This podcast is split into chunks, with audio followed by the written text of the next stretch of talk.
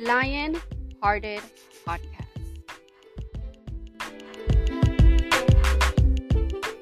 What up? What up? You are now tuned into the Lionhearted Podcast where the feelings reside and only the strong survive. I'm your boy Maine, so let's get into it.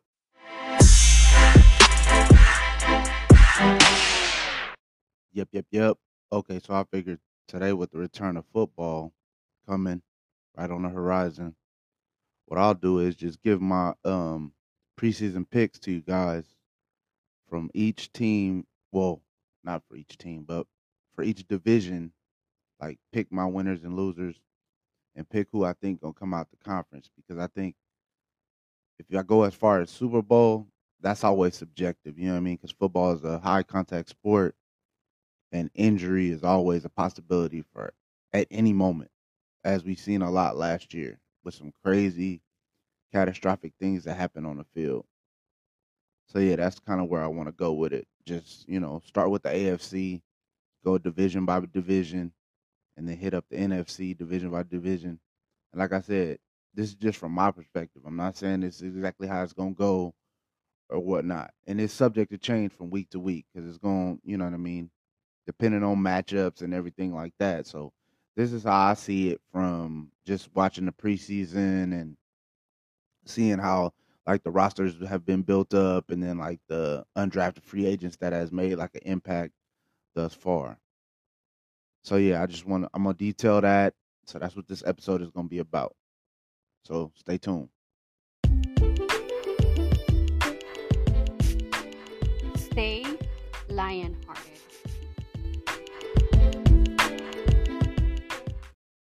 So of course I'm gonna start with the AFC North. I mean, for those that don't know, everybody should know by now. That's the Steelers, the Ravens, the Bengals, and the Browns.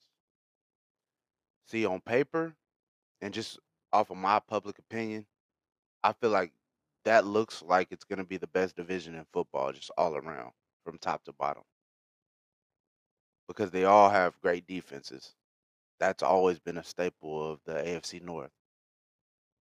But the scary part about it is we already know how good like the the Bengals offense is with Joe Burrow, Ja'Marr Chase, Joe Mixon, you know, and all the players they got over there. But the only person that really got some individual hardware, well, other than Joe Burrow winning Rookie of the Year, uh, Lamar got an MVP. And the one thing I love about Lamar is because I'm gonna start with the Ravens first. One thing I love about Lamar is like I hate the term like oh the Ravens had to uh remove their system, their normal system to fit his skill set. I feel like that's what you should do anyway. You conform your your playbook and what you what you normally do to the greatness that you have, and it's not a negative. Like you cater the offense to the things that Lamar do well. That's your star quarterback. That's what you're supposed to do. I feel like that's a problem nowadays in a lot of sports from every level. Youth sports, junior high, high school, college, and like I'm detailing right now, the pros. Like everybody be so stuck in their ways like, "Oh, you got to run the plays the way I drew them up."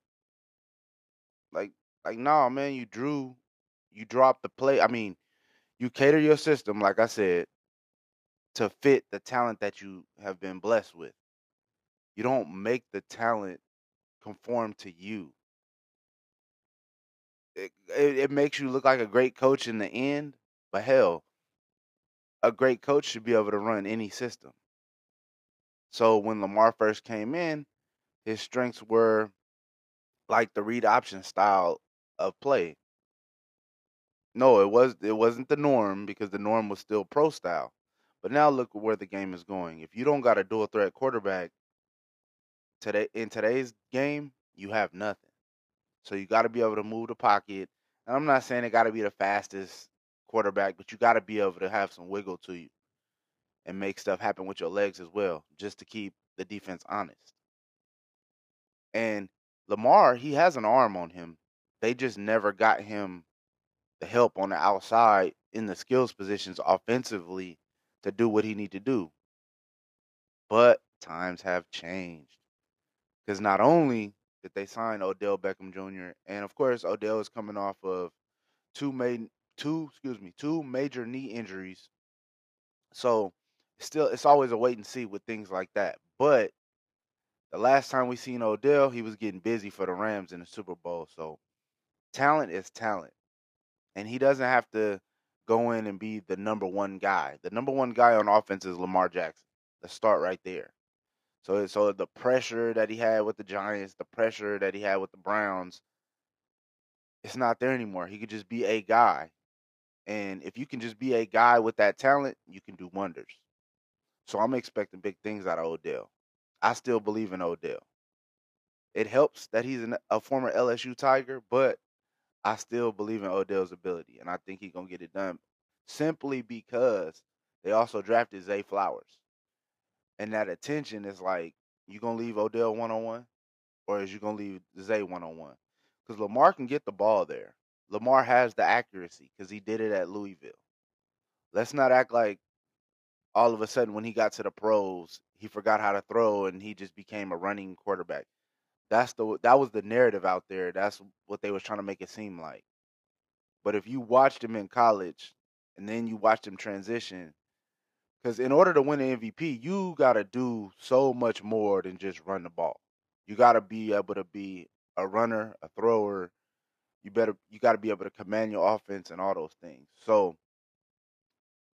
like I said, that's the best division to me right now on paper would be the AFC North, mainly because the Ravens have got a lot better. They was already scarier, but they have gotten a lot better. But then also, you got the Browns.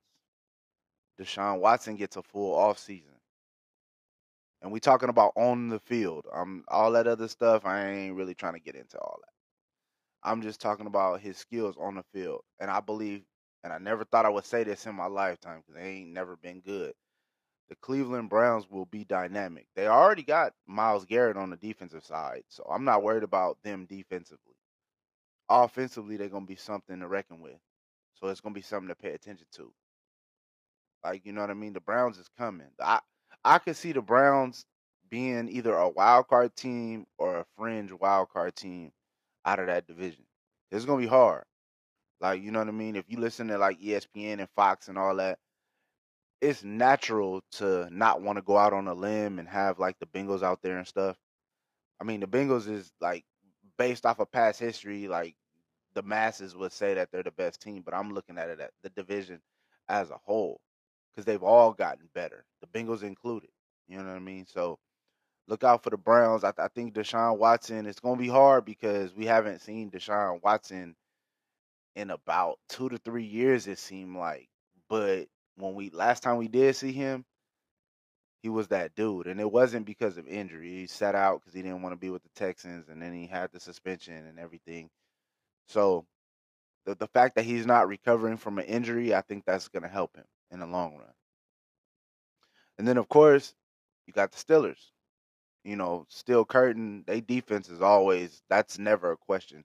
Mike Tomlin is the leader of all leaders. Like, so they have that and they have Najee Harris to run the ball. And I kind of want to touch on this for a second. Like the devaluation of the running back is crazy to me.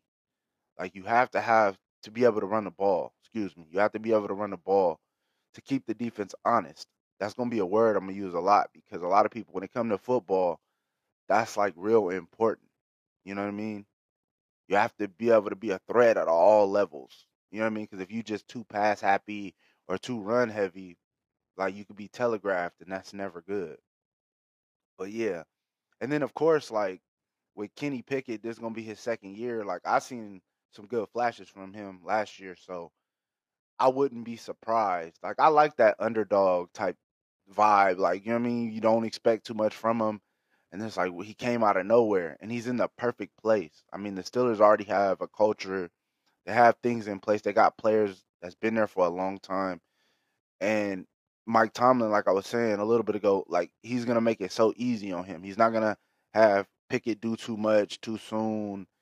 He's just gonna put him in a great position to where it's like just don't be the reason that we lose games. Be more of the reason that we win rather than we lose. And then of course, like then you got the Bengals. I mean, the only question with the Bengals is like, can they get over that hump? They have everything. They've improved the offensive line. Thank God Joe Burrow didn't get hurt um, in training camp because that I think it was a calf injury. When I first seen it, I had thought he popped his Achilles. I thought it was over because normally when you see things like that, that's normally what it is. So I'm thankful it wasn't.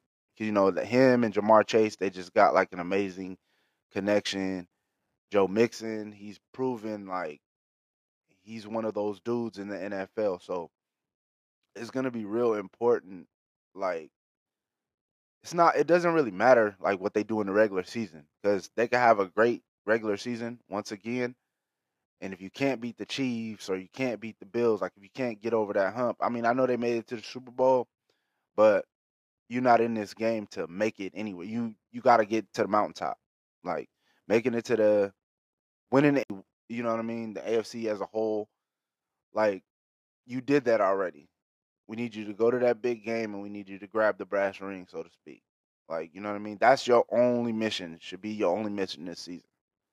You know what I mean? Because once them paydays start happening, because you know, with more yards, more stats, and all that, it's when that big money get to talking, and then just naturally, because football is a hard cap, it's really not conducive to win once everybody start getting paid. You know what I mean? I mean, we seen it after the last Super Bowl champion. The whole bottom just fell out. You know what I mean? So yeah, I say all that to say this. If you had to ask me today, my pick would be the Ravens coming out of the AFC North. I think it's going to be the Ravens. Because now Lamar has the help that he needs, and I'm expecting great things because their defense is always there. That's never a question. So, yeah, so next, I'm going to go over to the AFC East. So, stay tuned.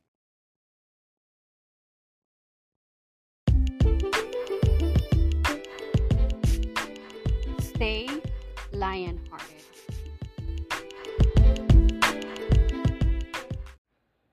So, next, I'm going to talk about the AFC East. That consists of the Dolphins, the Jets, the Bills, and the Patriots. In my opinion, I think this is going to be the most exciting division in the not only the AFC but in the entire NFL as well.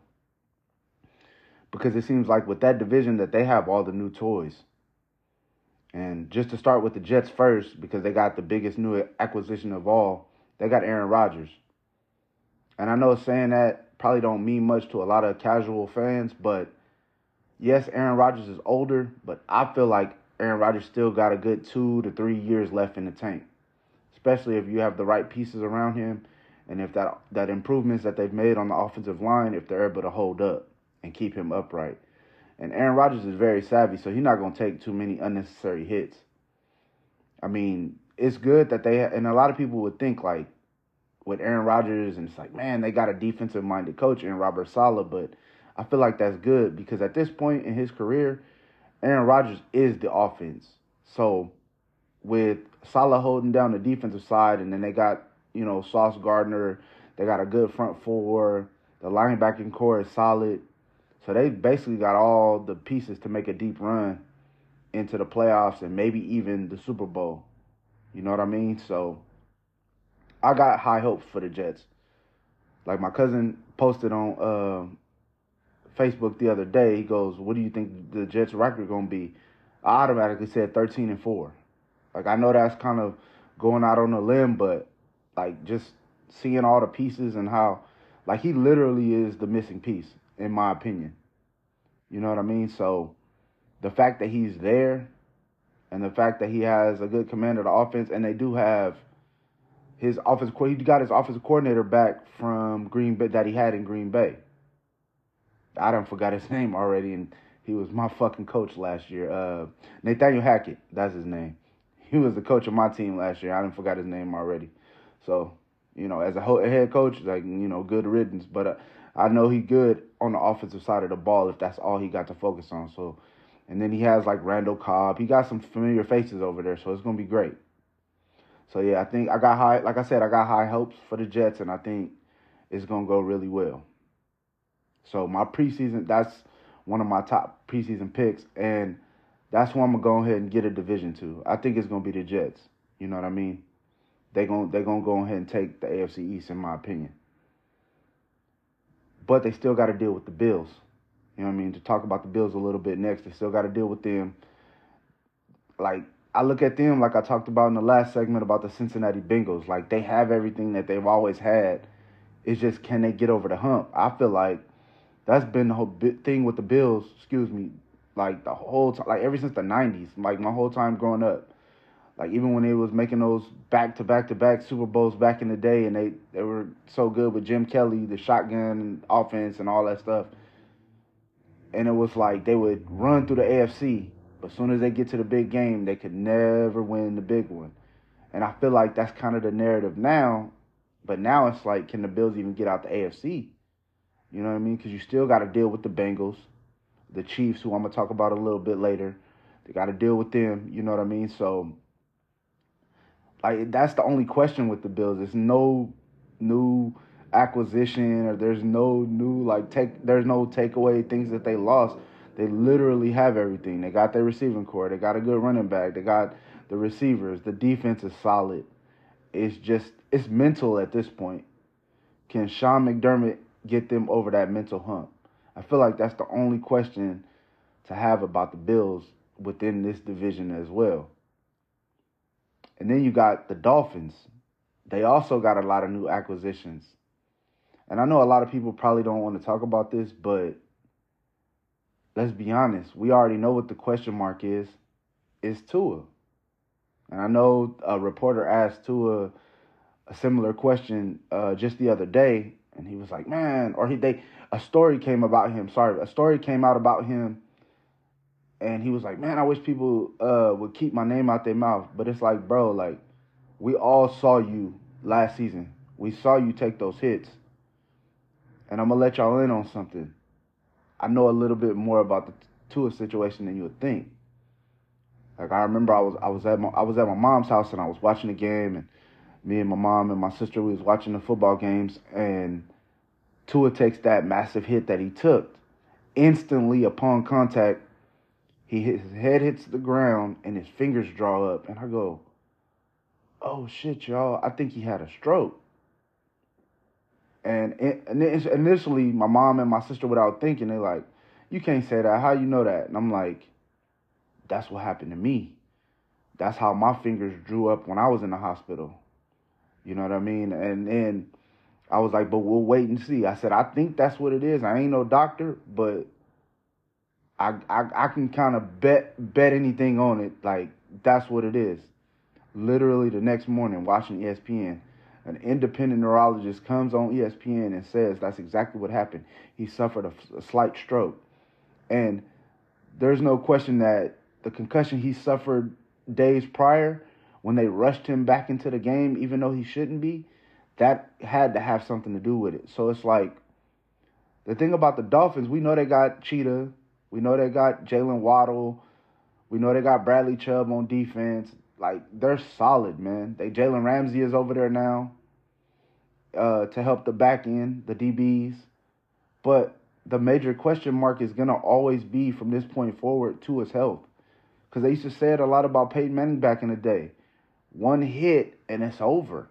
I mean, luckily, he, Peyton never had to take that hit but I mean, there's been countless quarterbacks that have retired because of numerous concussions, numerous head trauma, and that's like a a big thing within the NFL.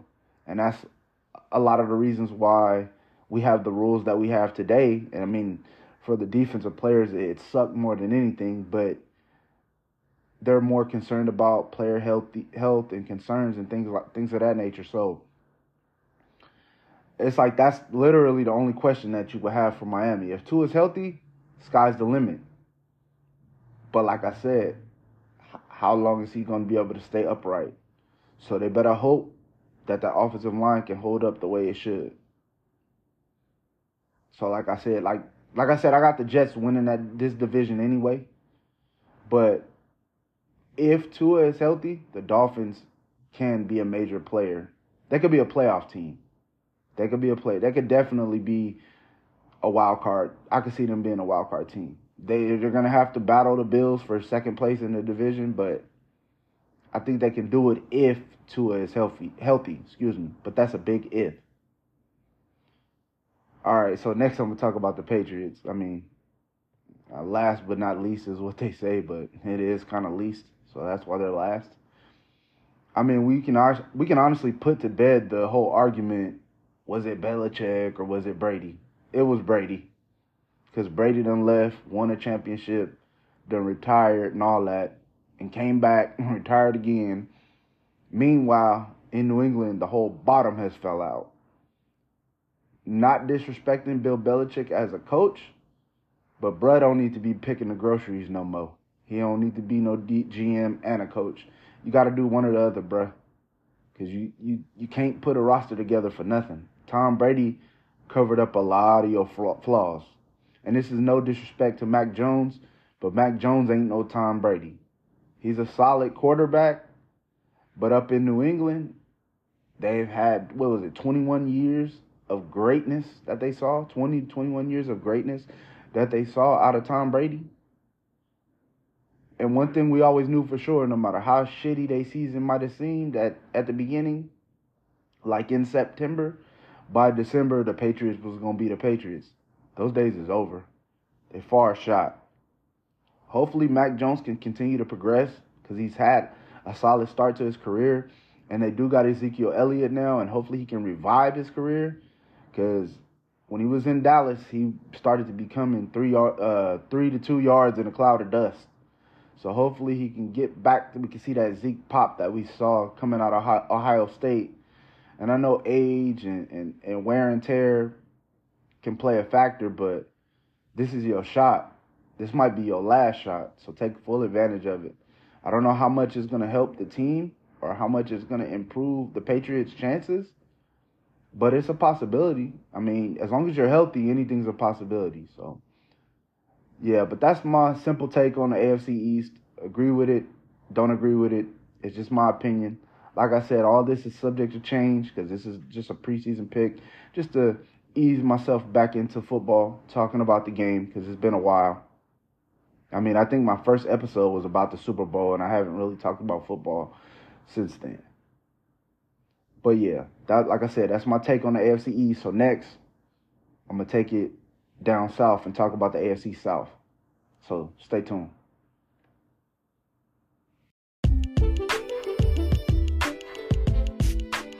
Stay lion hearted.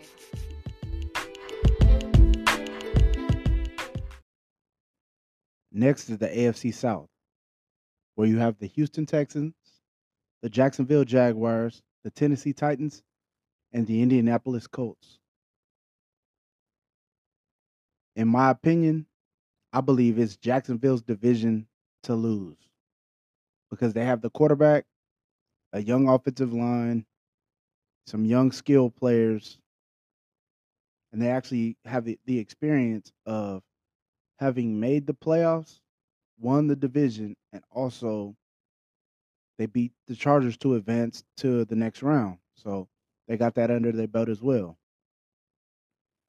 So it's all about progression with them at this point. Like, are they going to take the necessary steps and the next steps to become a more complete team as Trevor Lawrence gets another year under his belt?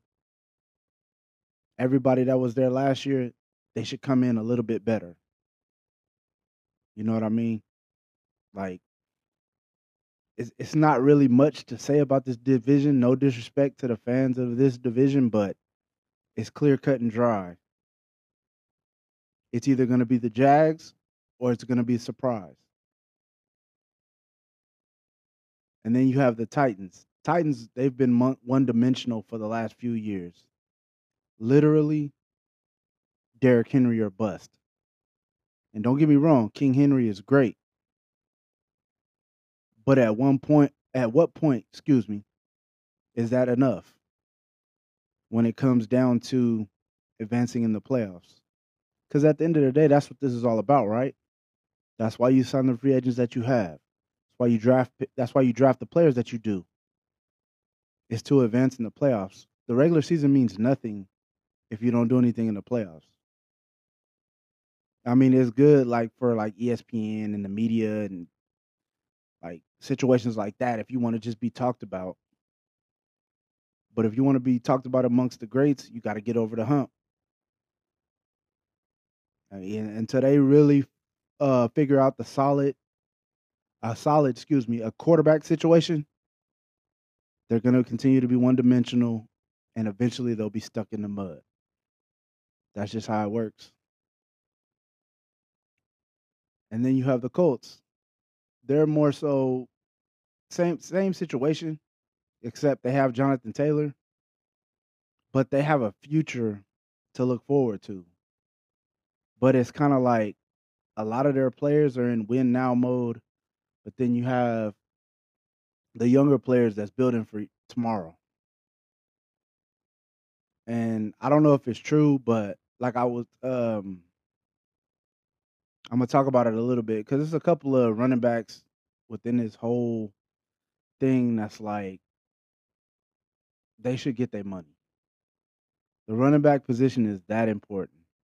It means something.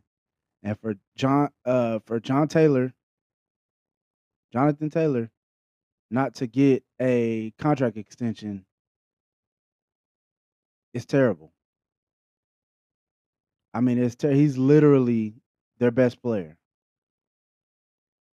Like I seen a story like a couple weeks ago. There they gave him permission to seek a trade partner. Like what? That's literally all you have. That's what we know about the Colts at this point. Is him at running back, his dominance as running back. If you have a chance to win the division, that's what it'll be. That, eh, no, no if, ands, or buts about it. That's what it'll be. Run the ball, run the ball, run the ball. Play action. That's the only hope you got on offense. So if I was the Colts management, Jim Irsay and all that, I stand down, chill out, get a running back his money, and stop playing. Because the young man, he deserve it. That's the thing. A lot of these owners kind of feel like they're trying to be puppet masters trying to be cute, trying to be funny. Man, you pay the pay the best players, man. Excuse me. You pay the best players. Like stop playing. These type of this type of greatness doesn't grow on trees. I don't give a fuck what the numbers tell you. You pay the best players, man. And if it just happened to be your quarterback, it happened to be your quarterback. If it happened to be your running back, it happened to be your running back. It could be a DN. It could be a DB. If they're a dime a dozen, you pay them as such. Stop playing with the game, man. Or you're always gonna be what you're always gonna be. Y'all still ain't recovered from doing Peyton Manning wrong. Yeah, y'all had a little couple copy with Andrew Luck. He only took y'all so far, and he had to retire early. Part of that's because of injuries, but I know a lot of that is because that bum ass management that they got up in Indy and that bum ass ownership. So get it together if you ever want to go far. And with that being said, I'm gonna talk about the Texans. Last but not least, after the whole Deshaun Watson fiasco, they seem to kind of they're figuring it out slowly but surely. They was lucky enough to draft C.J. Stroud. That's a good building block. That's a good stepping stone. Whatever he does his rookie season, it'll be gravy. If he come out the blocks running, the Texans might have something. But if he doesn't and rookie struggles kick in, hey, it's it's expected. The pro is the college is one thing, but a pro the pros, excuse me, is a different game. So you gotta you gotta take it for what it's worth. One thing I do know, this kid got a lot of ability. So the Texans are in a good place. They're in a good spot after what they went through. Because literally losing Deshaun Watson, you would think like it would be like a David Carr situation all over again. Like the whole bottom will fall out for a decade, which we've seen many teams do in the past. Hopefully and luckily, this is not the case for them because they have a great building block for the future. But with all that being said, like I said before, it's the Jags division to lose. So, Jags, handle your business. And I mean, really handle your business. Don't just slide in the back door like you did last year and barely eke in. Yeah, you beat the Chargers. I'm gonna talk about that more in a little bit last in the next segment, excuse me. But yeah, come on, man. It's y'all division. Go on and take it. The rest of the team is either stuck in the rest of the teams are either stuck in the mud or they're stuck in developmental. So go on and get it. Stay tuned.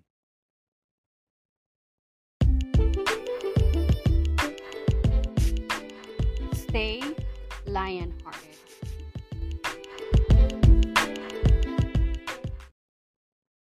Last but certainly not least, I saved the best for last, and that's the AFC West.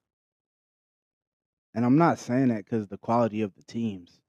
I'm literally just saying that because that is the team that my division, I mean, that's the division, excuse me, my team is in.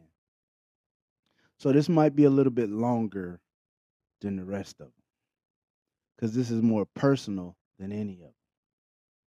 I mean, it's a lot of knowledge behind it, but like I said, my team is in the division, and I got some feelings about my teams that most bandwagon fans would not have. But that's okay. Because at the end of the day, as long as you're honest, I mean, that's why you tuned into this podcast, right? You tuned in it for my honesty. So that's what you're going to get. So we're going to start and then we're going to work our way around. I'm going to save us for last, though. So, of course, of course, I'm going to start with the Chiefs first. They the cream of the crop. There's no doubt about it. Everybody thought the bottom was gonna fall out when they um when they lost Cheetah to Miami, but no, nah, that's not the case. Because guess what? They still got Patrick Mahomes. They still got Travis Kelce. They still have a formidable defense. But if you and they still got the great Andy Reid, excuse me, not to forget about Andy Reid and his play calling. Yeah, they lost Eric Bieniemy, but so what? Those is Andy Reid's play calls, and we know it. We've always known it. He was great in Philly back in the day, and he's been great since he got to Kansas City. And those are my fierce rivals. So it's not easy for me to say, but like I said, I'm gonna be honest. If you can't stop those two, I've come to find out I don't care who their running back is, who their receivers is, none of that. You got as long as you got Pat Mahomes and you got Travis Kelce, you can go far. So, I mean, what's there to really say about the Chiefs? They're the defending Super Bowl champions. Now, as hard as it is to win back to back Super Bowls, they actually got a real shot because of who they have. Because they got Pat, Pat Mahomes. He's actually that real, and you got to respect his ability. So it's not really much that I need to say about them. Because at this point, it looks like it's plug and play. If we lose this receiver, we'll get another one. We lose this running back, we'll get another one. As long as we keep the offensive line solid, the defensive line formidable, as long as they got 15 in that backfield, they feel like they can do anything. And I don't blame them. You want to know why? Because they have. As much as I want to talk shit about the Chiefs, because I don't like the Chiefs, like I said, they're my fierce rivals. So it's always fuck the Chiefs. But it's only because they're that great. So it's not hate. If I'm talking about you, that means you're somebody. It's when I stop talking about you when you need to be worried. So I'm gonna just go on and now I'm gonna wait to the end. I ain't, I ain't even gonna pick my division. I, I was about to, but let me let me detail the rest of these teams and I'll, I'll save ours for last. Who I'm gonna pick. All right, next we got the Raiders. That's always gonna be personal as well, only because my mom is a Raider fan. The person who gave me life. But I also say, I think that's why I was born early, because I wanted to be a winner at life. So I had to get out as quick as possible. I love you, mom, but you know I hate the Raiders. It's not going to change. But if I had to give anybody a pass this season, it would be my mom. The rest of y'all, I could care less. Until February, we ain't cool. We ain't friends. hey, if you're a Raider fan, I got an eternal lifetime beef with y'all. It's just like that. Fierce rivalry. I don't care if y'all was in Oakland, went to LA, back to Oakland, even in Vegas. I can't stand the Raiders. It just is what it is. And no beef with the players, because they got some players I actually like. Marshawn was a former Raider. C Wood, former Raider. Like, you know what I'm saying? It's it's them fans, man. And I done been, I done, well, I, I ain't been to Vegas yet, but I done been to Oakland Stadium with the Raider fans to watch them play against my team. And, and man, they done fought people that got our jersey on and they done fought themselves. So it's like, man, they'll get a beef. If they're getting a beef with them, somebody that got the same jersey on as them, ain't nobody safe. Yeah, but I just can't stand people who they ain't won nothing. They ain't never won in my life. Ever. Never. The one time they went to the Super Bowl, they got beat down by Tampa. And they talk about the Tuck rule all the time, right? That was in 01. Y'all made the Super Bowl the next year in 02. So they try to act like 02 never happened because they'd say, oh, we would have won for sure in 01. I don't think they would have beat the Rams. I don't think they would have beat the greatest show on turf. There's no way. Sorry, not sorry. I told you this was gonna be a little long. It's a little bit more personal, you know. But they they do they got they got they got Jimmy Garoppolo and I seen recently they did they paid Josh Jacobs, which is great. Like I said, if the running back is like that, because he's really like that, give him his money. Stop being so cheap. Stop being so cheap. And they have the greatest receiver in the game. They have Davante Adams. So I got to give them their credit. Got to give them their credit on the front seven. They got Maxx Crosby. They got some dogs on. They got some dogs on defense. So if your offensive line ain't ready, they they have the ability to pin their ears back. The the questions with the Raiders has always been their secondary. As long as they figure that out, they have a chance. They've had talent for years, but it was always something.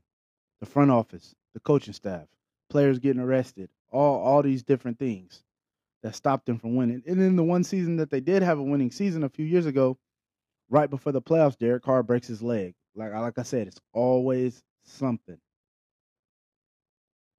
It's always something. But y'all have the pieces this year to to win some games. I I could see y'all, you know what I'm saying, making some noise close to like the wild card. I'm not gonna totally disrespect the Raiders. Like I said, a lot of that's just me talking my shit, but I do know they got some some good players, like being knowledgeable about the game. They do got some good players, so they just got to put it together. And it was a lot of heat on Josh McDonald Daniels last year. So we got, is he going to be able to recover for that? Because a lot of people was blaming him. Do I personally think it was just solely his fault? No, I don't think so. But now he has a quarterback in Jimmy Garoppolo that knows his system that was behind Brady back in the day. So hopefully that can happen. And hell, if it don't work out, you know, by week six, Tom Brady is one of y'all owners. So 12 could suit up. And I ain't talking about the police. I'm talking about the quarterback. He could actually suit up for y'all. And that might be y'all best bet. So always leave that door open. I mean, Jordan did play for the Wizards. So anything is possible. All right, next I'm gonna talk about the Chargers. I wish I didn't have to, but I, I said I was gonna be fair. I said I was gonna talk about everybody Eh, because to me, talking about the Chargers is like talking about the LA Clippers. Why do I say the Clippers? Because the Chargers is always a media darling. So many people in the media have the Chargers to. Oh, Chargers have the talent to win the Super Bowl. But that's just it. They've always had talent. But at the end of the day, the Chargers is going to charge. Justin Herbert, congratulations, bro. He got his money. But then you don't pay Austin Ekeler, your everything, every down player that came out of nowhere to greatness for you guys? Really? Is is, is that how y'all moving? Is is it gonna be is it gonna are you guys gonna be able to put it together? Because you couldn't put it together with Drew Brees. You couldn't put it together with Philip Rivers. You couldn't put it together with Antonio Gates. You couldn't put it together with LaDainian Tomlinson, Shawne Merry, Shawne Merriman, uh, the late great Junior Seau. I mean, I can go on and on. Look at all those great. Look at all that greatness I just named. But it it breeds nothing. It breeds a bunch of regular season wins, but nothing in the postseason. Excuses here, excuses there, injury this, injury that. It's always something. And every year here he is. When you look at the rankings, look at the power rankings, you always see the Chargers. The Chargers might have a good season. The Chargers will fuck around and be 13 and 4 in the AFC, top two seed in the whole conference. Get to the divisional round and get smacked. Or get smacked by a wild card team because the wild card team could mess around and be, hmm, the Raiders, who I just got done talking about. And it might get smacked. And then then you had a coach gonna come out and be like, "Oh, we don't play for ties." Do you not know you could have made the playoffs? Um, a few years ago, you could have made the playoffs, and once you get in the dance, hey, you got to be invited to the dance to be able to dance. You feel me? That was I get it. Like, no, you don't play for a tie. But if that would have got y'all both in and then y'all would have played them again the following week, if you are so superior, why wouldn't you take it? You want to know why? Because the Chargers never show up in the playoffs. And this is not a knock on Justin Herbert because he's a great quarterback. It's the pieces around you. Are they going to be there when it matters? The ownership. Are they are they more worried about ticket sales and jersey sales or actually winning? That's yet to be seen. They got their quarterback locked up now, so he got to take whatever comes. The, he can make every throw. The greatness is definitely there. They just got to get all those skill players figured out. And of course, health is like the biggest concern for that franchise. But it's like a wait and see at this point. But with that being said, last but certainly not least, the Denver Broncos. My Denver Broncos, if you couldn't tell by now. And early on in this preseason, we've been hit by the injury bug. But I ain't the type to use that as an excuse. Next man up. Because guess what? The way our quarterback looked last year, you owe us, homie. We gave you all that money for what? To see that? And this is not no like emotional type thing. Like, bro, this was all last season. I just seen a post you said you don't run from the pressure. You don't run from the expectations, all that. Like you, you run towards it. Well, we need you to run towards it. Because you're in the shadows of the great John Elway, the great Peyton Manning, Super Bowl appearing and Super Bowl winning quarterbacks. I'm not going to sit here and act like the injuries don't matter because they do, but that's a part of the game nobody's gonna nobody's gonna give us oh my god like the receiver oh Jerry Jeudy we lost Tim Patrick once again and it, it, K'Waun Williams had to have surgery. It's a lot going on. That much is true. Man, but we got to figure it out. Like I said, next man up. It might be a player that come out of nowhere. The Broncos is known for that, especially at the running back position. And we get Williams back coming off a knee injury, so his greatness that can shine through. That Russ, that's another security blanket for you we get Randy Gregory, that that that pass rush is going to be very important for us. But if you don't show up, if you don't perform, none of it fucking matters. We need you to be dangerous. We don't need Russell. I don't want to see Russell Wilson. I want dangerous. That's what I want to see. I want to be able to be like, oh yeah, man, the Broncos making the Super Bowl for sure. And that's the kind of energy I had last year. That's the hope I had last year. And a lot of people was telling me like, man, you got to take it easy on him, man. Like, like y'all got a rookie coach. You a Super Bowl winning quarterback. You get to that line, you better check out that bogus ass play. Whatever's being called. Oh, he didn't want to step on his toes. Fuck his toes. Cause look at him now. He's in he's in fucking uh up in New Jersey in New York with the Jets. With the great Aaron Rodgers once again. And Aaron Rodgers stepping all on them toes. If he don't like them plays that's called, he audibling out that. You ain't gonna make me look bad. That's the reputation Aaron Rodgers got. And I, lo- I love that type of energy. When we had John Elway, yeah, it was Mike Shanahan's cause. John Elway was the conductor of that offense. Peyton Manning came. Yeah, we had John Fox. Then we had Gary Kubiak. Yeah, it didn't mean nothing. I mean, it meant something. I'm not gonna say it like that. But Peyton Manning called those plays. That's why we call him the sheriff, because he was the sheriff of our offense, of our football team. That's what we need from you. That's the type of money you getting. Put everybody in line. You was a third, you was a third round pick yourself. So that underdog you came from behind and made it to the top. Don't get to the top and forgot what got you to the top. Like I want a football player under center for my squad. I don't want no celebrity. You being a great football player is what got you to be a celebrity. That's how we know who you are because what you did for Seattle. You know what I mean? I always knew who you were because I watched you at Nebraska, at NC State. I mean Wisconsin, my bad, not Nebraska. Wisconsin, NC State. I watched you at both of those schools. And I know the greatness of you. That's why I'm saying all this. But you got people in forums, Twitter or X, excuse me. It's X now. I forgot. My bad, y'all. And I see the little Bronco. I follow all that stuff. Broncos today, Broncos daily news, all, all that stuff. And you done got to the point where the fan base done already said, fuck Russ and Stidham we trust. Is that what we doing? Nah, man, don't let that be the case. Don't please don't let that be the case.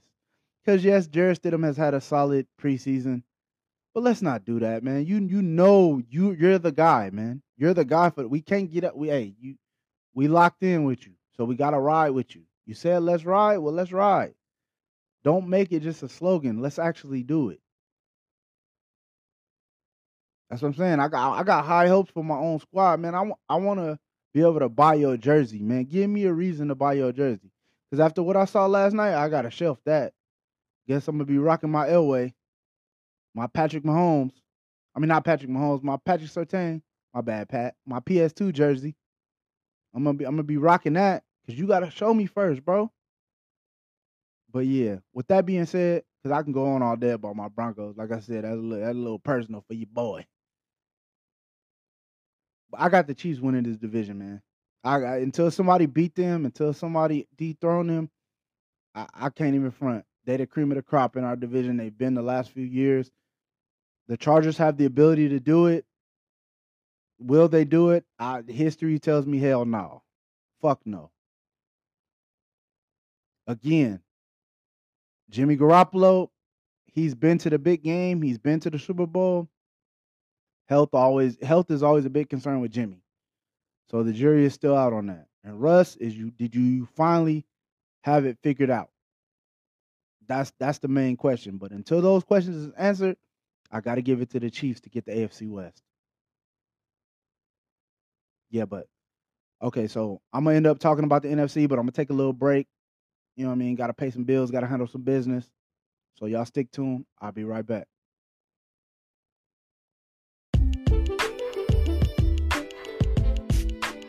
Stay lion-hearted.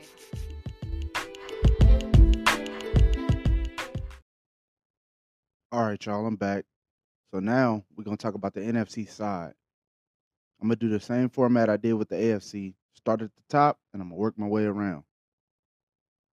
All right, so we're gonna start with the NFC North. That's the Vikings, the Lions, the Bears, and the Packers. See, now this division is is interesting, very interesting, because three out of the four teams have young quarterbacks, which which will lead to a promising future. The Lions, to start off with the Lions first, they have a young quarterback who has experienced at least playing in the Super Bowl when he used to be with the Rams, and that's Jared Goff. And I like the Lions team because not only are do they have good skill players that can be great skill players down the line, I love that the passion that their coaching staff have. Dan Campbell, even when like they lose games, they're never getting blown out. The Lions don't get embarrassed. I feel like the days of the Lions just getting embarrassed are over with. Like you can't just look at the team's calendar and like, oh, we played the Lions this week. Uh, let's check that box. Oh, that's a dub. Nah, yeah, you can't do that no more. Cause they got that fight. You're gonna be in a dog fight every night when you play the Detroit Lions, and I like that. That's one thing I like. Like Jared Goff, I think it took him like a season and a half to get over the fact of being traded. Because every quarterback that's drafted high, they feel like, oh, I'm this team's franchise quarterback. I'm I'm gonna be here. This is this is the place that I'm gonna make my name, uh, show my game and all all that thing. Then making it to the Super Bowl with the Rams, like then being traded, it was kind of like wow. I didn't think it was gonna happen, and it took him a while to like adjust to like okay being traded. Now I'm on Detroit, and now you could feel like you could see that his footing is up under him, and he he has like great rapport with his receivers, with the running back. He trusts Dan Campbell. Dan Campbell trusts him. And I love the fact that they're letting Dan Campbell go through the growing pains and don't just pull the plug on that coaching staff so quick because you can just see it building and building and building. And I feel like within a season or two, I feel like Detroit could be something, so something and a team that could be reckoned with within the NFC because let's be honest, outside of a few teams at the top, the rest of the NFC is wide open. So would I be surprised if the Lions took a big leap this season? Hell no. I kind of expect it. You know what I mean? With the with the division that they're in, the like I said, the playmakers that they have, the coaching staff that they have, and that type of energy that the coaches breathe into the building, it's like the perfect storm. And it's like it's better now than never type deal. You know what I mean? Like Aaron Rodgers is gone. He's in a whole nother conference. He's in a whole nother division. So like he left that door wide open. So somebody got to walk through it. Somebody got to run through it and make it happen. So why not them? But then next you have the Chicago Bears, also in the division. Same thing as the Lions. Very young team, very talented team.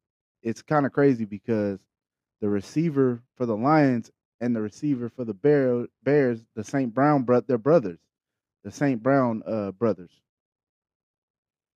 And they have a young, talented quarterback as well that's finally starting. It looks like he's starting to find his footing in the NFL finally, and that's Justin Fields. And again, like it feels like they're building something towards the future. So that they're gonna be a handful, and the Bears have always had a great defense. My whole entire lifetime, my whole entire watching football, it's always been the defense. They always have great linebackers. They always have a good front seven. You know, the secondary has went up and down throughout the years, but as far as like the defense as a whole, they've always been top tier, and I don't expect that to change. But for the longest time, it's been like the quarterback situation, like a revolving door. But the way the game is moving with the dual threat quarterback and all that stuff, J- Justin Fields is like that perfect storm for them. Well, let's hope. Because I see the talent, and if you watched him in college and all that, you see it. When he makes plays, it's eye popping and everything. Like, but it leaves you wanting more. And like I like I was saying about the Lions before I started on the Bears, I love the patience that the organizations are finally starting to show with these young quarterbacks. Like, yeah, you have your Patrick Mahomes that's like boom, overnight. Everything is like right there. But everybody's not like that. Sometimes it takes a season, two, maybe even three. And then when you're patient, a lot of the time, especially with at the quarterback position, which is the most important position, no matter what's said, sometimes that patience pays off. Sometimes it doesn't, but sometimes it does.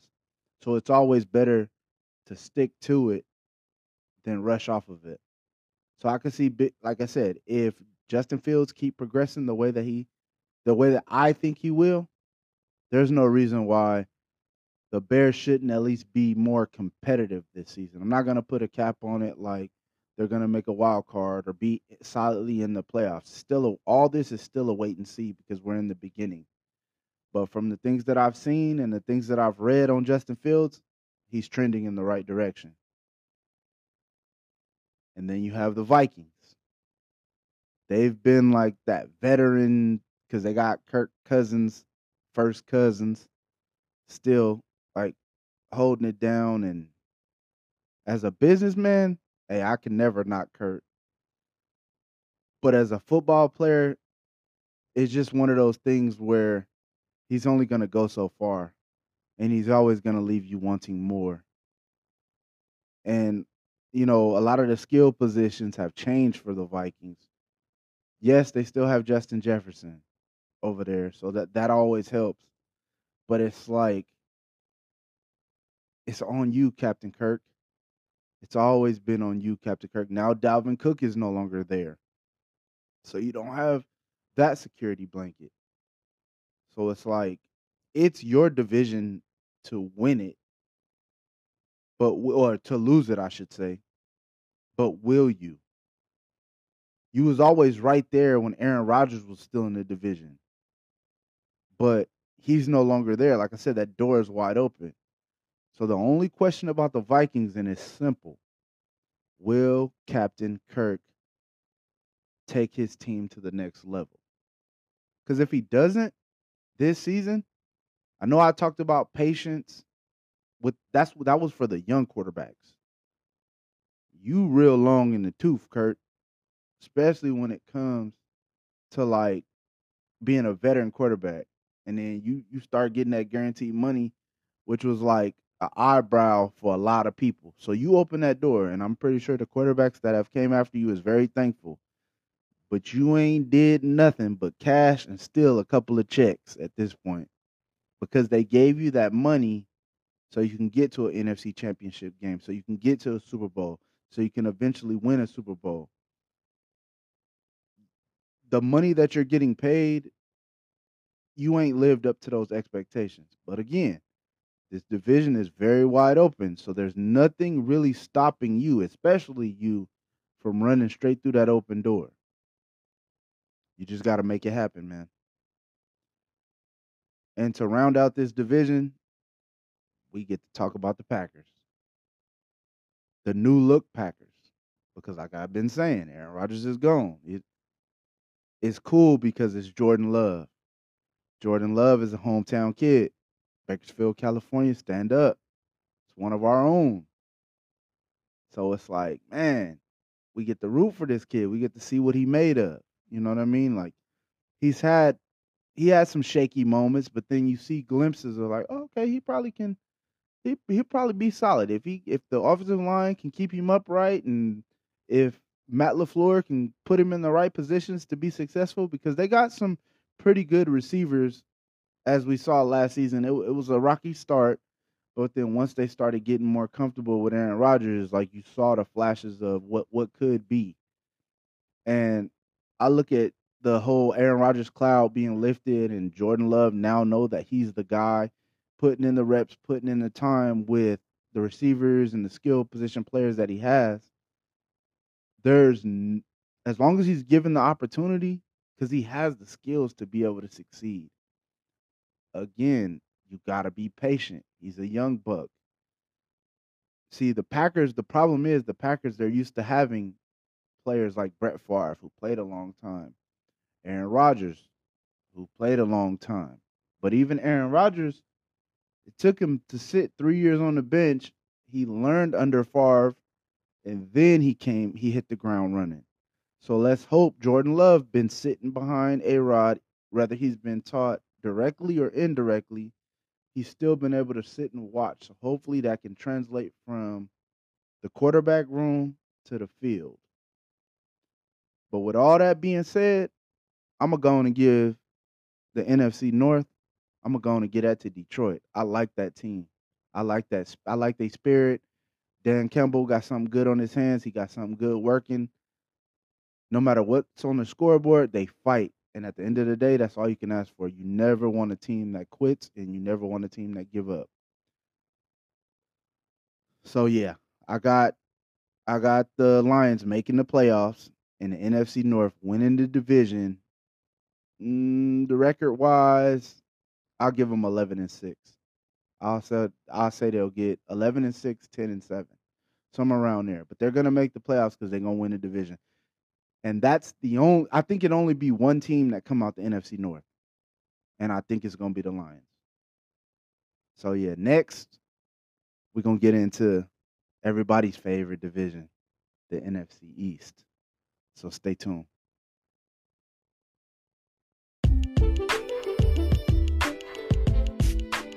Stay lion-hearted.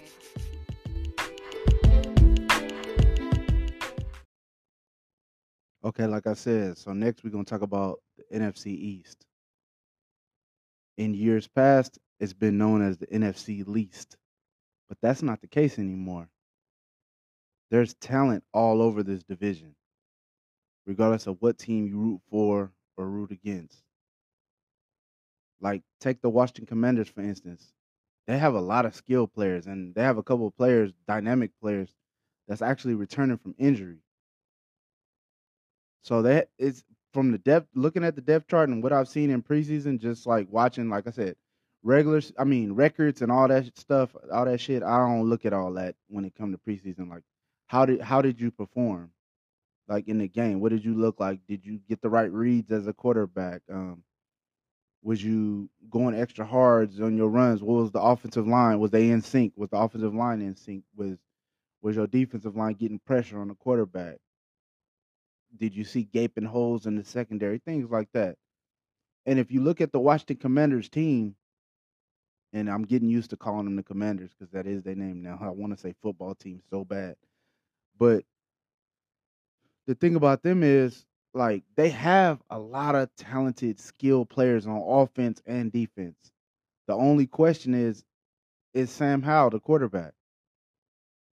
That that's literally the only question. Like you don't question the coaching staff, the ownership, and all that. You that that's not even a problem. Like they're they're starting to finally figure it out. They're getting like they're drafting better. They're retaining the players that they actually developed now.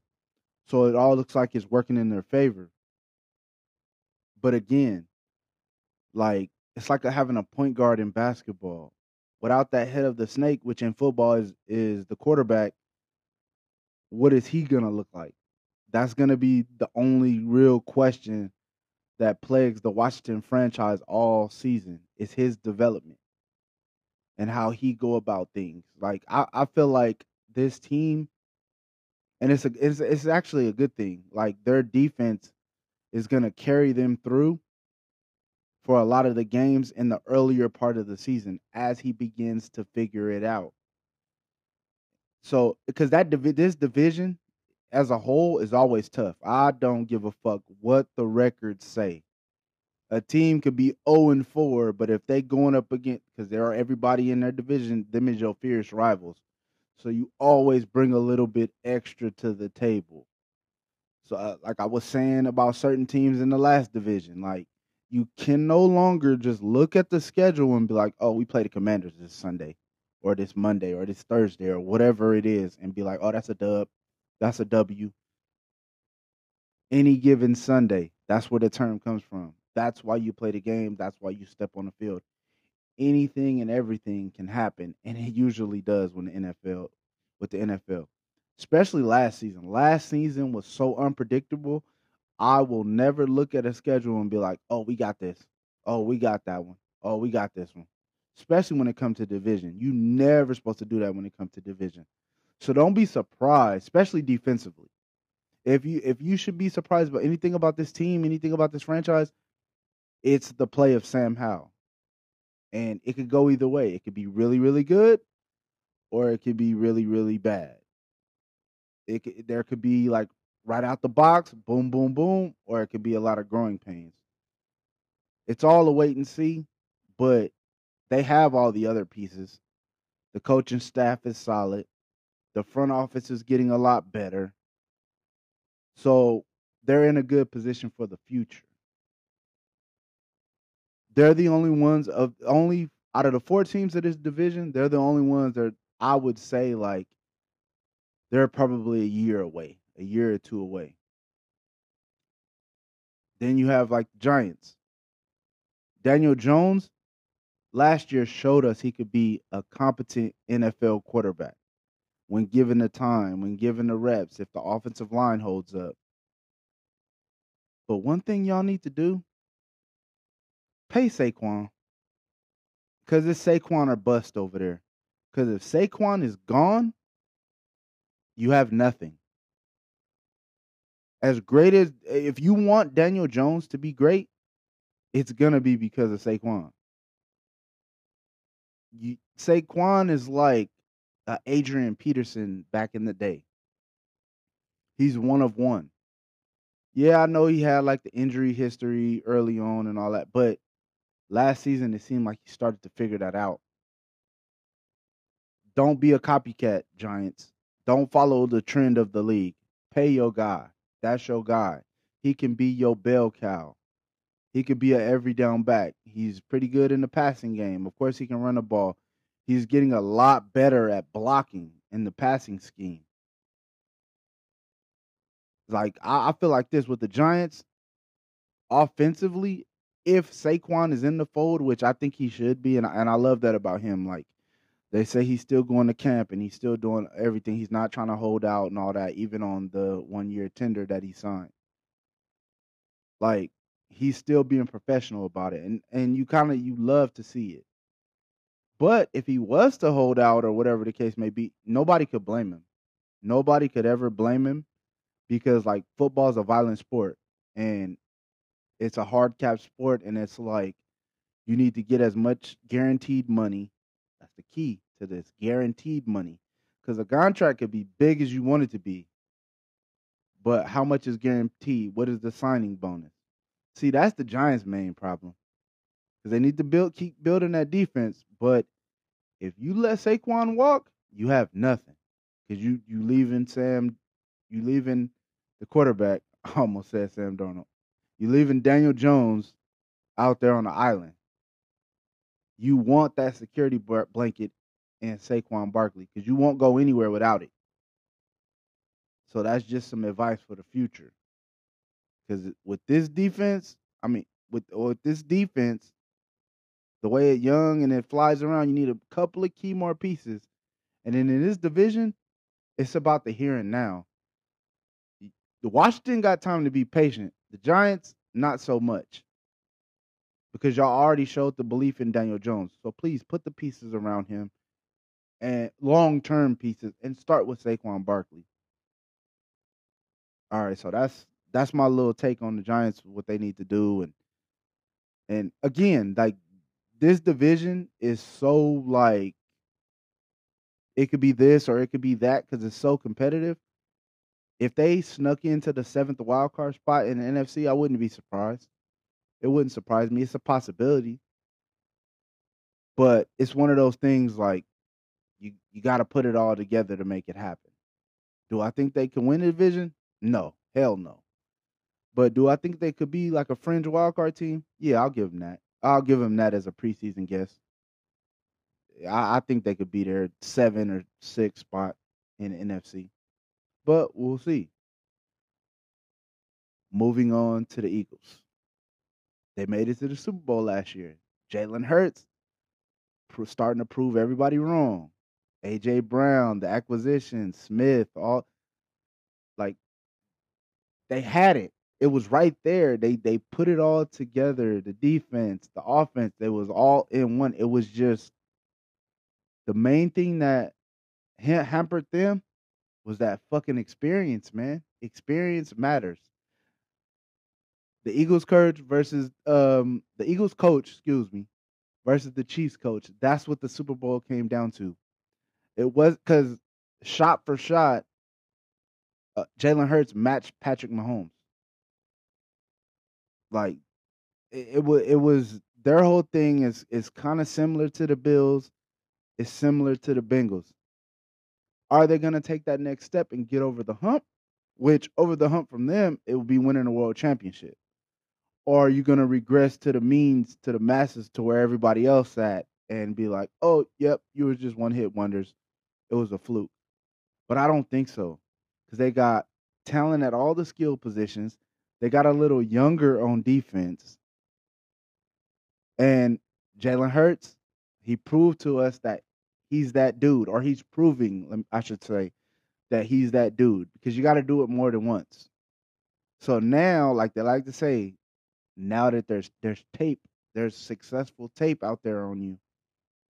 Now we about to see now that everybody had a full off season to study you and the flow of the game and are you going to come back a better pocket presence and thrower of the football and things like that because we know when healthy your legs are there that's not even a question now it's about perseverance Like I said, you're not the underdog Eagles no more.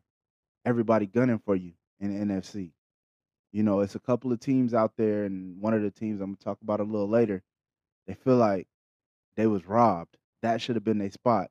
If it wasn't for the injury bug, they would have been they would have been right there in the Super Bowl, and then they feel like they would have completed it. They they would have won the world championship. You know what I mean? So let's just show show everybody it's not a fluke. Show everybody that last year was not a one off. Show us that you can do it again. Because now we're expecting it. And anything less is unacceptable at this point. So yeah, you basically you got younger on defense, still solid in the secondary. The skill players, Jalen Hurts, Smith, AJ Brown, it, it's all there. The offensive line, couple of tweaks here, and you got it. So you have everything it takes to propel yourself forward. Now the main question is, will you do it? But we'll see. And while we're waiting to see that, of course I'm gonna talk about the Cowboys, right? That's what y'all was waiting for, really. If y'all go to this N- NFC East segment, they want me to talk about the Cowboys. But it's a new wrinkle I gotta put in there because yeah, we know Dak is the guy, right? But for how long? But because the, the Cowboys, they threw us a curveball. They traded for Trey Lance. And then Jerry Jones, the owner of the Cowboys, aka the coach of the Cowboys.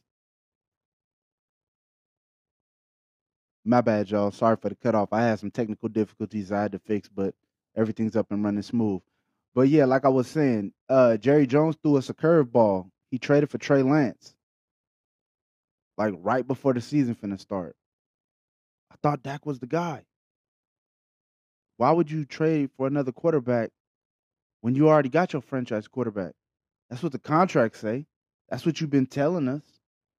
Y'all been telling us of Dak's greatness, not just Jerry, not just Mike McCarthy, but you delusional ass fans. Y'all been singing Dak's praises since he stepped in the dough. When is it going to start breed, breeding winning? I'm tired of hearing about, oh, the refs cheated us. Oh, we got injured this time. Everybody go through that. There's calls blown all the time. See, that's the thing. Y'all got CeeDee Lamb. Y'all got Micah Parsons on defense. Y'all got the skill players and y'all got talented people. Cowboys draft talented people. DeMarcus Ware back in the day. Y'all had Terrell Owens for a couple calls. Like these players are great players, but it's just like, and we get it. It's a lot of people that grow up and you want that star on your helmet. I, I get the mystique of the Cowboys and I respect it as far as like branding. Jerry does a great job with that from what he bought the Cowboys to where they at now, hey man, everywhere you go, you see that star and you know you know what it's about. But when is it gonna be about winning? Cause see, growing up, it was it. In the nineties, the Cowboys, that was it. Like either you was a Raider fan, a Niner fan, or a Cowboy fan if you was from California. And then if you wasn't, you know, you was considered like, you know, it was like a one off, like, okay, you like this team and and it always had a re- it had to be a reason why. It couldn't just be where you're from, because it's like even though they're from Texas, like it's a lot of California people because that's where they do the you know the training camp and all all that stuff. So a lot of like California is big here in California. The Cowboys are, but it's like damn, y'all brag about them five championships, but when we going to get to see another one?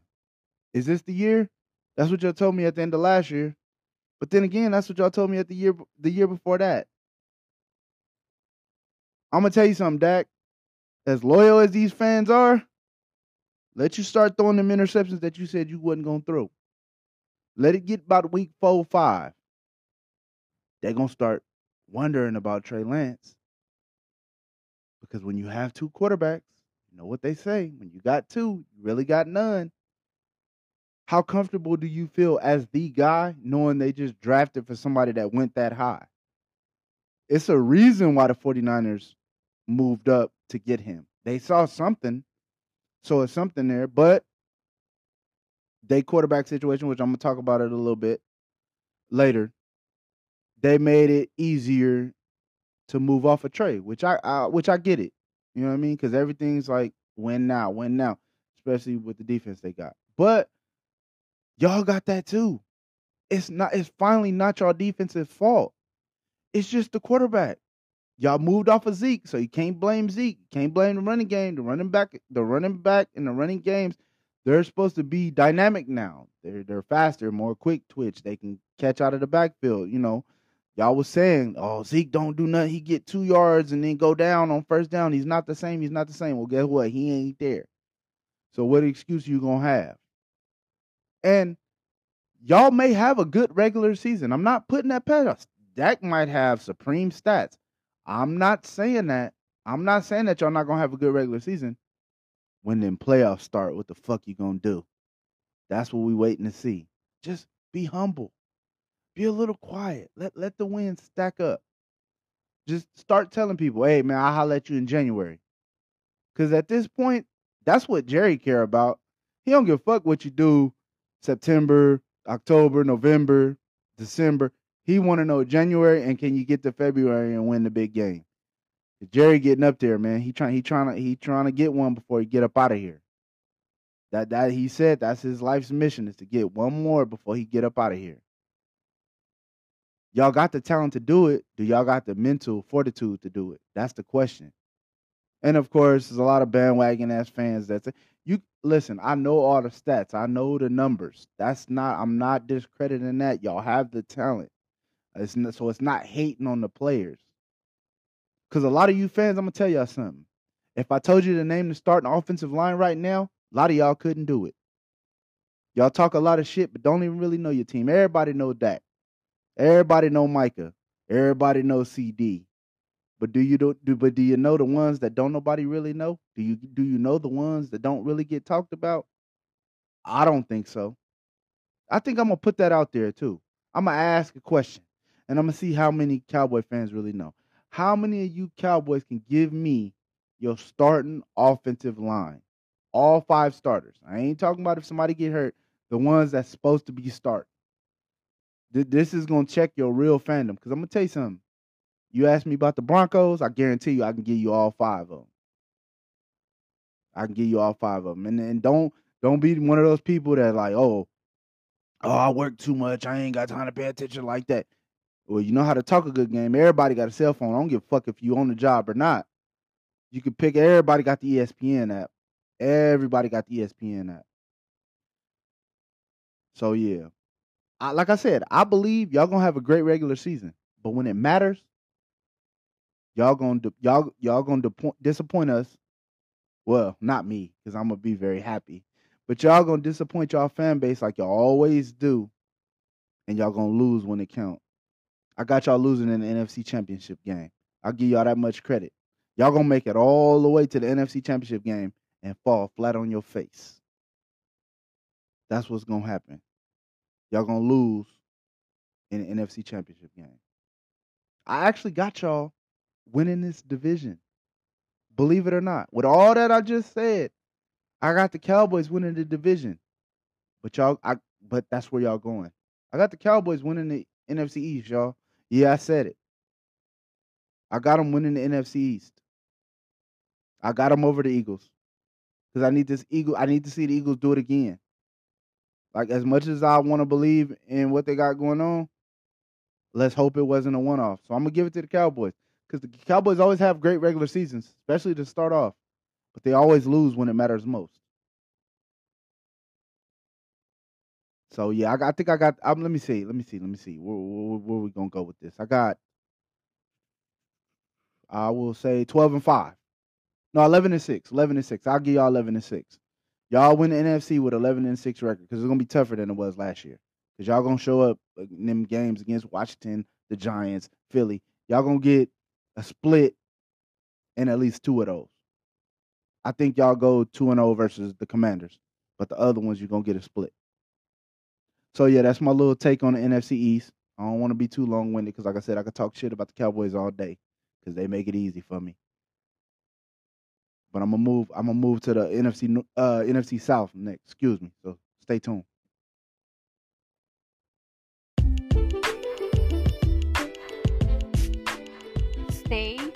Lionhearted.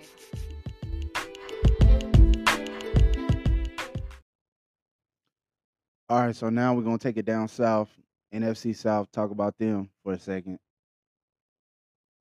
It, it's kind of it's kind of up in the air with this division because a lot has changed. They have had a lot of turnover, man. So it it's a lot of youth in this division. So it could, it could go either way. It could be either really great or the bottom can fall out of it all. But in my personal opinion, like honestly, it's the Saints division to take.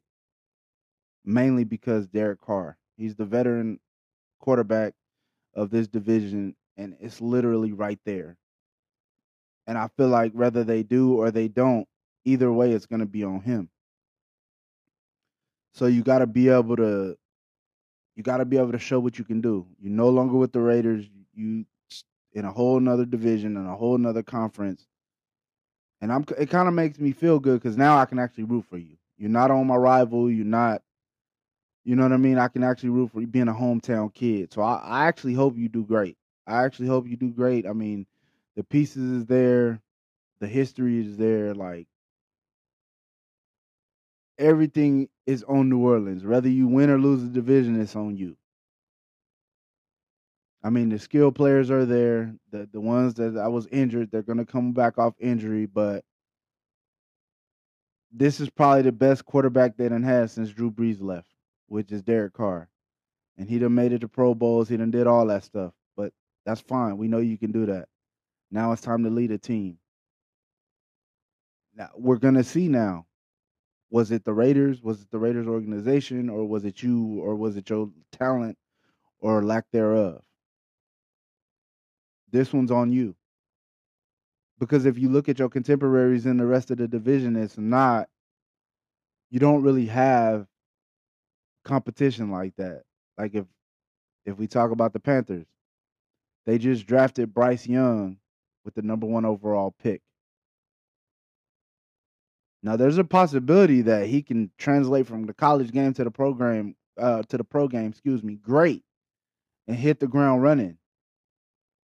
But then there's also that that note of him might needing like to develop.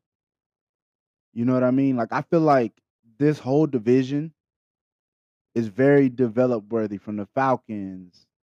Everybody except the Saints because they have DC in place, like I was saying. From the I mean, and the Bucs, you know, you to go from the goat, uh, Tom Brady. Yeah, I gotta kind of like jump all over the place with this division because, like I said, it's a very, other than the Saints, is a very developmental type division. So I gotta kind of like they like the Bucs are gonna go with Baker Mayfield. I feel like the underdog spirit and all that stuff that Baker carried with him, I, I feel like it's done like kind of went by the wayside and it's done kind of rubbed like you know what I mean. Like we ain't really checking for that, not with him anyway. Like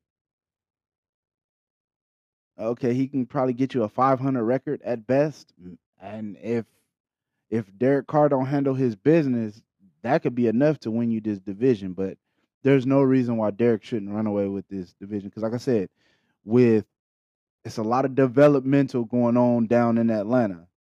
It's going to be a lot of developmental going on in Carolina. Like, so I mean, like, and in the Bucs, it's like uh, Baker could either be Johnny Manziel, JaMarcus Russell, or he could have a resurgence such as Geno Smith did, which we none of us saw coming up in Seattle. It could be either or. But I don't think it's going to be that. Now, if I'm wrong, Baker proved me wrong. DC, this one's on you. Handle your business, homie. Do it for the town, bro. Put the town on the map. Show them that we got greatness that come out of here too. Like that's what we hoping for. I always wanted you to do good, but you was a Raider, bro. So your success means they success, and I never wanted them to be successful. But now you're not there. Now I can root for you. So go on and do your thing, man. Put the town on the map and let your greatness shine through. Because it's right there for you. Anything less, there's no excuse for it at this point. So, yeah like I said, I, I kind of bounced around, talked about each team a little. A lot of it's like developmental stuff. You know what I mean? It's a lot of ifs, ands with a lot of these. The only team that I see solid, like all around the board. I know like Atlanta has Kyle Pitts. They have like up upstart players that's like they'll be a lot of fun to watch, but they don't have those cornerstone guys just yet. But the Saints do. So I got the Saints winning this division at 12 and 5. I feel like they're gonna run away with it. They're gonna run away with the ship, and there ain't gonna be no questions about it. This division will also only have whoever win the division is gonna go to the playoffs. It's not gonna have more than one. So yeah, and to round out, to finally finish, we finna talk about that West, y'all. We finna talk about the NFC West. So make sure you stay tuned.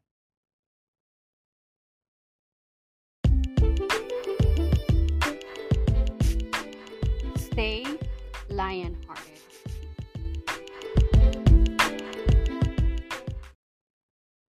Okay, so lastly, we're gonna talk about the NFC West. You know, that's the Rams, the Seattle Seahawks, the Arizona Cardinals, and of course, the San Francisco 49ers. All right, now this division is intriguing as well, like because you got two bounce back teams that can, like, if they turn it around, this could probably be the toughest division in football, and that's the Cardinals and the Rams, who suffered both suffered a lot of injuries last season. And then you got Seattle. Was the Geno resurgence just a fluke, or did the Russell trade uh, give them a lot of extra juice, or will they end up going with Drew Lock? It's all a wait and see. There's a, but there's only one team in this entire division that's solidified, and that's the San Francisco 49ers. Because, like I was saying a little bit ago, they feel like they should have represented the NFC last year, and rightfully so. You know what I mean? Like, no hate at all. They have things at every single level on both sides of the football. They're like a made team, and they feel like they got their guy. Well, they hell, they shit. They've made the pick now by by trading Trey away still in conference that's still kind of like sketchy to me. I, I never thought I would see that. But Purdy's the guy, Mr. Irrelevant. He's the guy, and he he showed us a lot that we a lot of us didn't expect. And if you said you if you gonna sit here and say you saw that shit coming, you's a damn lie. Nobody saw it coming, but he did it. And having that great defense, the number one defense, yes, it helps shit, but we all wish our team had that, right? So we're not gonna we're not gonna hold that against him. He just got hurt. It's like being at the wrong place at the wrong time. And you know, it's been a lot of conflicting reports with that, like because of the the elbow injury he suffered. And there's some people saying like, "Oh, his extension ain't there. He can't throw." Man, all that's bullshit. That's just hearsay. If you really been paying attention, this kid looked like he ain't skipped a beat. Now I know it's some people out there in the Niners organization that they wanted to give Trey Lance a chance, which I, I kind of feel that because it's like, let's just say he goes to Dallas, the Dak thing don't work out, and or he's in Dallas, so it's not that he goes to Dallas, he's already there. Let's say the Dak thing don't work out, they move on from Dak, and Trey Lance goes and he takes off and he does great. You're always gonna feel like, man, we had that, we had that in our house, and we let it out the door. We it's our fault. Like we did it. And then there's players who didn't want. There's people out there, fans out there, diehards. I don't really call y'all diehards because anybody that will say that they don't like this player because of this or that, and like, if you a real fan, you a fan of whoever's on the roster. Like I was saying earlier, hell, no, Russell wasn't the greatest last year, but hell, he's still the Bronco quarterback. I still got to ride with this motherfucker if he got if he's snapping the ball. I mean, there's there's a lot of fans they they'd rather go they'd rather the ship go down with Garoppolo. You know what I'm saying? But that's a different conversation for a different day because I I just I notice it with that fan base more than anything. It's like a you know how they say united we stand, divided we fall. It's a lot of division within that fan base, depending on who you're talking to. But yeah, they're the most they're the most complete team right now. Like I can honestly say, and I'll say it before I even detail, and this is no disrespect to the other teams. if the 49ers don't win this division, I will be highly disappointed because I got them actually making it to the conference. Like I said, I'm not gonna give my Super Bowl pick just yet, but I got them making it to the NFC Conference Championship. So it's gonna be, uh, it, yeah, it's gonna be them. It's probably gonna be them. I got them versus the Cowboys, and I got, I actually got them going to the Super Bowl because I did say the Cowboys is gonna lose in the conference championship game. So I got actually we gonna that rivalry like we had back in the day when prime time was going from here to there and he was swinging the difference. We're gonna finally get that back, and we're gonna get it when it matters most. Yeah, we didn't see them play last year, a couple years in the playoffs, whatever, but then was like the earlier rounds. This is gonna be for the NFC Championship. The Niners is the best team in their division. They should win. They're the best team in the conference. They have no excuse. As long as Purdy can stay healthy and the health matters of McCaffrey and Deebo and uh, you know Warner, all the great linebackers that they have on on the defensive side, health. But that's that's when anybody's team. So and me, I, I'm a I I gotta be honest, man. They they look like the most complete team in football. If you telling me that Purdy's um injury is gonna be the telltale, I could live with that because he's young there was a lot of people like, oh, he'll never be the same. He looked pretty damn good to me. And that and that's just being honest. That's not being a hater. I mean, don't get me wrong. There's a lot of Niner fans I got in my family, so you know, it's always gonna be nah, fuck the Niners. You know what I'm saying? I got like a, a lot of friends and a lot of family, so I'm not sitting here. But I'm gonna sit here and be honest though, because one thing I'm not, I'm not a hater. You know what I'm saying? You know what I'm saying? I ain't no hater. So if y'all don't succeed, it's gonna be on y'all. You feel me? It's not gonna be because like, oh, you just hate because you don't like it. Nah, you because you're in the same boat as the Cowboys. Y'all ain't won shit since the '90s. Now y'all done came close. Y'all done came closer, but y'all ain't got over that hump. Y'all ain't got over that hump. Let, let me give you a little history lesson. Me as a Bronco fan, I done seen all three of my Super Bowls before y'all done got another one. It's that time. So now is y'all time. Cause that'll be my that's my dream matchup. I ain't gonna lie to y'all. I'm gonna just say it right now. I was gonna wait to the end, but my dream matchup would be the Denver Broncos and the San Francisco 49ers. Now, I would say we won't make it before y'all will. I, I got y'all, y'all at least in the championship game for right now. I may or may not, depending on how the season start, have y'all in the big game. But right now, I got y'all at least in the NFC conference championship game. And I got y'all beating the Cowboys. But with that being said, the Rams ain't went nowhere. You know, the one thing about winning, and I was just having this conversation with uh with one of my cut with my cousin actually, who's a Niner fan. The interview's coming up, so you'll you'll be able to hear me hear my take on it. See, when it comes to like winning, as a fan, you got to ask yourself: Is it worth the chase of getting that actual title or would you rather chase the title? Because you know once you reach it you can only go down. The rams they got to the top. They, they got to the mountaintop. They fell all the way down. My broncos i seen it. Once we got to the mountaintop we beat the panthers. We fell all the way down like the chiefs have been able to fall down bounce back up patriots fall down bounce back up those are like the only two franchises that have been able to do that. But I guarantee you, after a year away and not being in the mix, oh yeah, the Rams coming back. The Rams coming back for sure. You know what I mean? So the Niners, y'all, it's not gonna be a cakewalk. It's not gonna be a cakewalk. That that's that's a team that you're gonna have to reckon with within your division for sure. That's always a dogfight. If you, even if you're not a fan of those two teams, when the Niners play the Rams, you know it's to be a low scoring, hard fought game. Matthew Stafford, he coming back with a vengeance. Watch what I tell y'all. Everybody, everybody laughing because they see like Stetson Bennett and all that playing backup. You know what I mean? The Rams just got the Rams even got rammed by my Broncos 41-0. I'm not taking too much stock in that shit. That's preseason. Russell wasn't playing. It was Jarrett Stidham versus Stetson Bennett. Like I, I'm not finna sit there and because I already know Stafford still got that juice. He's not done yet. He had an injury plague season last year, but he'll be back. You know what I mean? Like, and and and to get off them for a second to talk about Seattle, I feel like it was a fluke. And I ain't just saying that because we got Russell. And this is no disrespect to Geno Smith. Like, I believe by season's end, Drew Lock will be the guy. I don't know how far that's going to take y'all, but Drew Lock will be the guy. I, I've liked Drew Lock since he was in college. And it helped the fact that, of course, my Broncos did draft him and all that, and I became more of a fan. But I just like his skill set. Like, you know what I mean? I could understand, like, he wasn't ready. Some players aren't ready to, like, just to be that guy because it, it would have been a lot of pressure. Like, you got Russell coming into the, the his old stadium and all that, and of course, Geno been around the horn many, many, many times.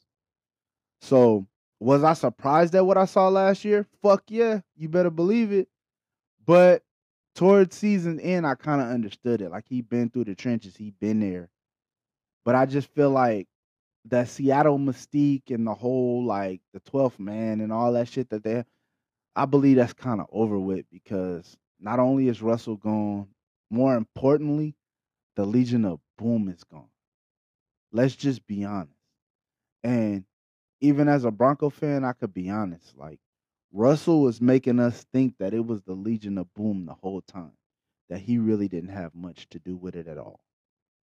So with them all being retired and gone and passed on, I believe the Seattle days is numbered, if not over. But then I still got to talk about the Cardinals because they do have Kyler Murray. But it's like, what what version, excuse me, of Kyler Murray is we gonna get? We have no clue. There's been a lot of rumors about his practice habits and the way he prepared for games, and but he get on the field and he be so spectacular. It's like he always leaves you wanting more. He always leave you wanting more. And it's like, I don't know now. Like that their skilled position players is going to be a surprise because it's been a lot of turnover there. But the main constant, the mainstay, is Kyler fucking Murray. And this little dude can do it all. We've seen it. But D Hop gone now. He ain't there no more. So you're gonna have to make do with what you got. I see them in Seattle kind of fighting for the bottom. Like I said, it's going to be the 49ers are the cream of the crop of the NFC, and the Rams are going to be right there. Like, you know what I mean? No doubt. They're going to they're going to be right there. And I can I think the Seattle days is over. They're they're like in rebuild mode. Kyler Murray is to prop up the Cardinals as much as he can, but I don't think it's to be enough you you don't got enough to compete with the Rams and the especially not the 49ers, but you don't even got enough to compete with the Rams. Like, you know what I mean? If anybody in that division gives the 49ers a scare, it's to be the LA Rams. But yeah, man, that that was just my little take on, you know, the return to the gridiron and everything. Like I said, this is just my opinion. If you want to refute it, you can refute it. And hey, if you if you live in my city and you, you can always hit me up, man. You can come refute sports with me at any time. What I'm gonna try to do is I'm gonna try to um I've been dropping uh, on my podcast for season two. I've been dropping all the personal interviews on Wednesdays.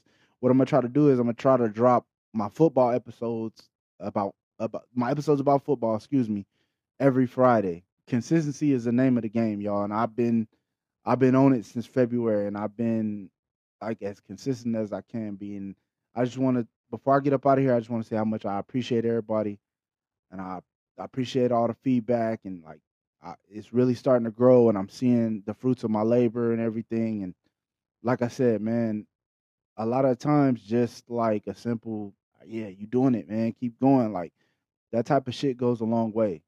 You know what I mean? And like shout out to the people who have been guests on my show so far. I hope you happy with the way the interviews came out. Like like I said, it's been more feedback, so I believe like the work has been dope. Uh, a shout out to those who want to be on the show in the future. Whether everybody got a story to tell, like I always say, if you want to sit down and talk football, we can do that too. I'm down for it all, man. But I'm gonna just get out get out of here like this, y'all. Just because their vision is blurry, that doesn't diminish your greatness. Until next time, stay lion hearted.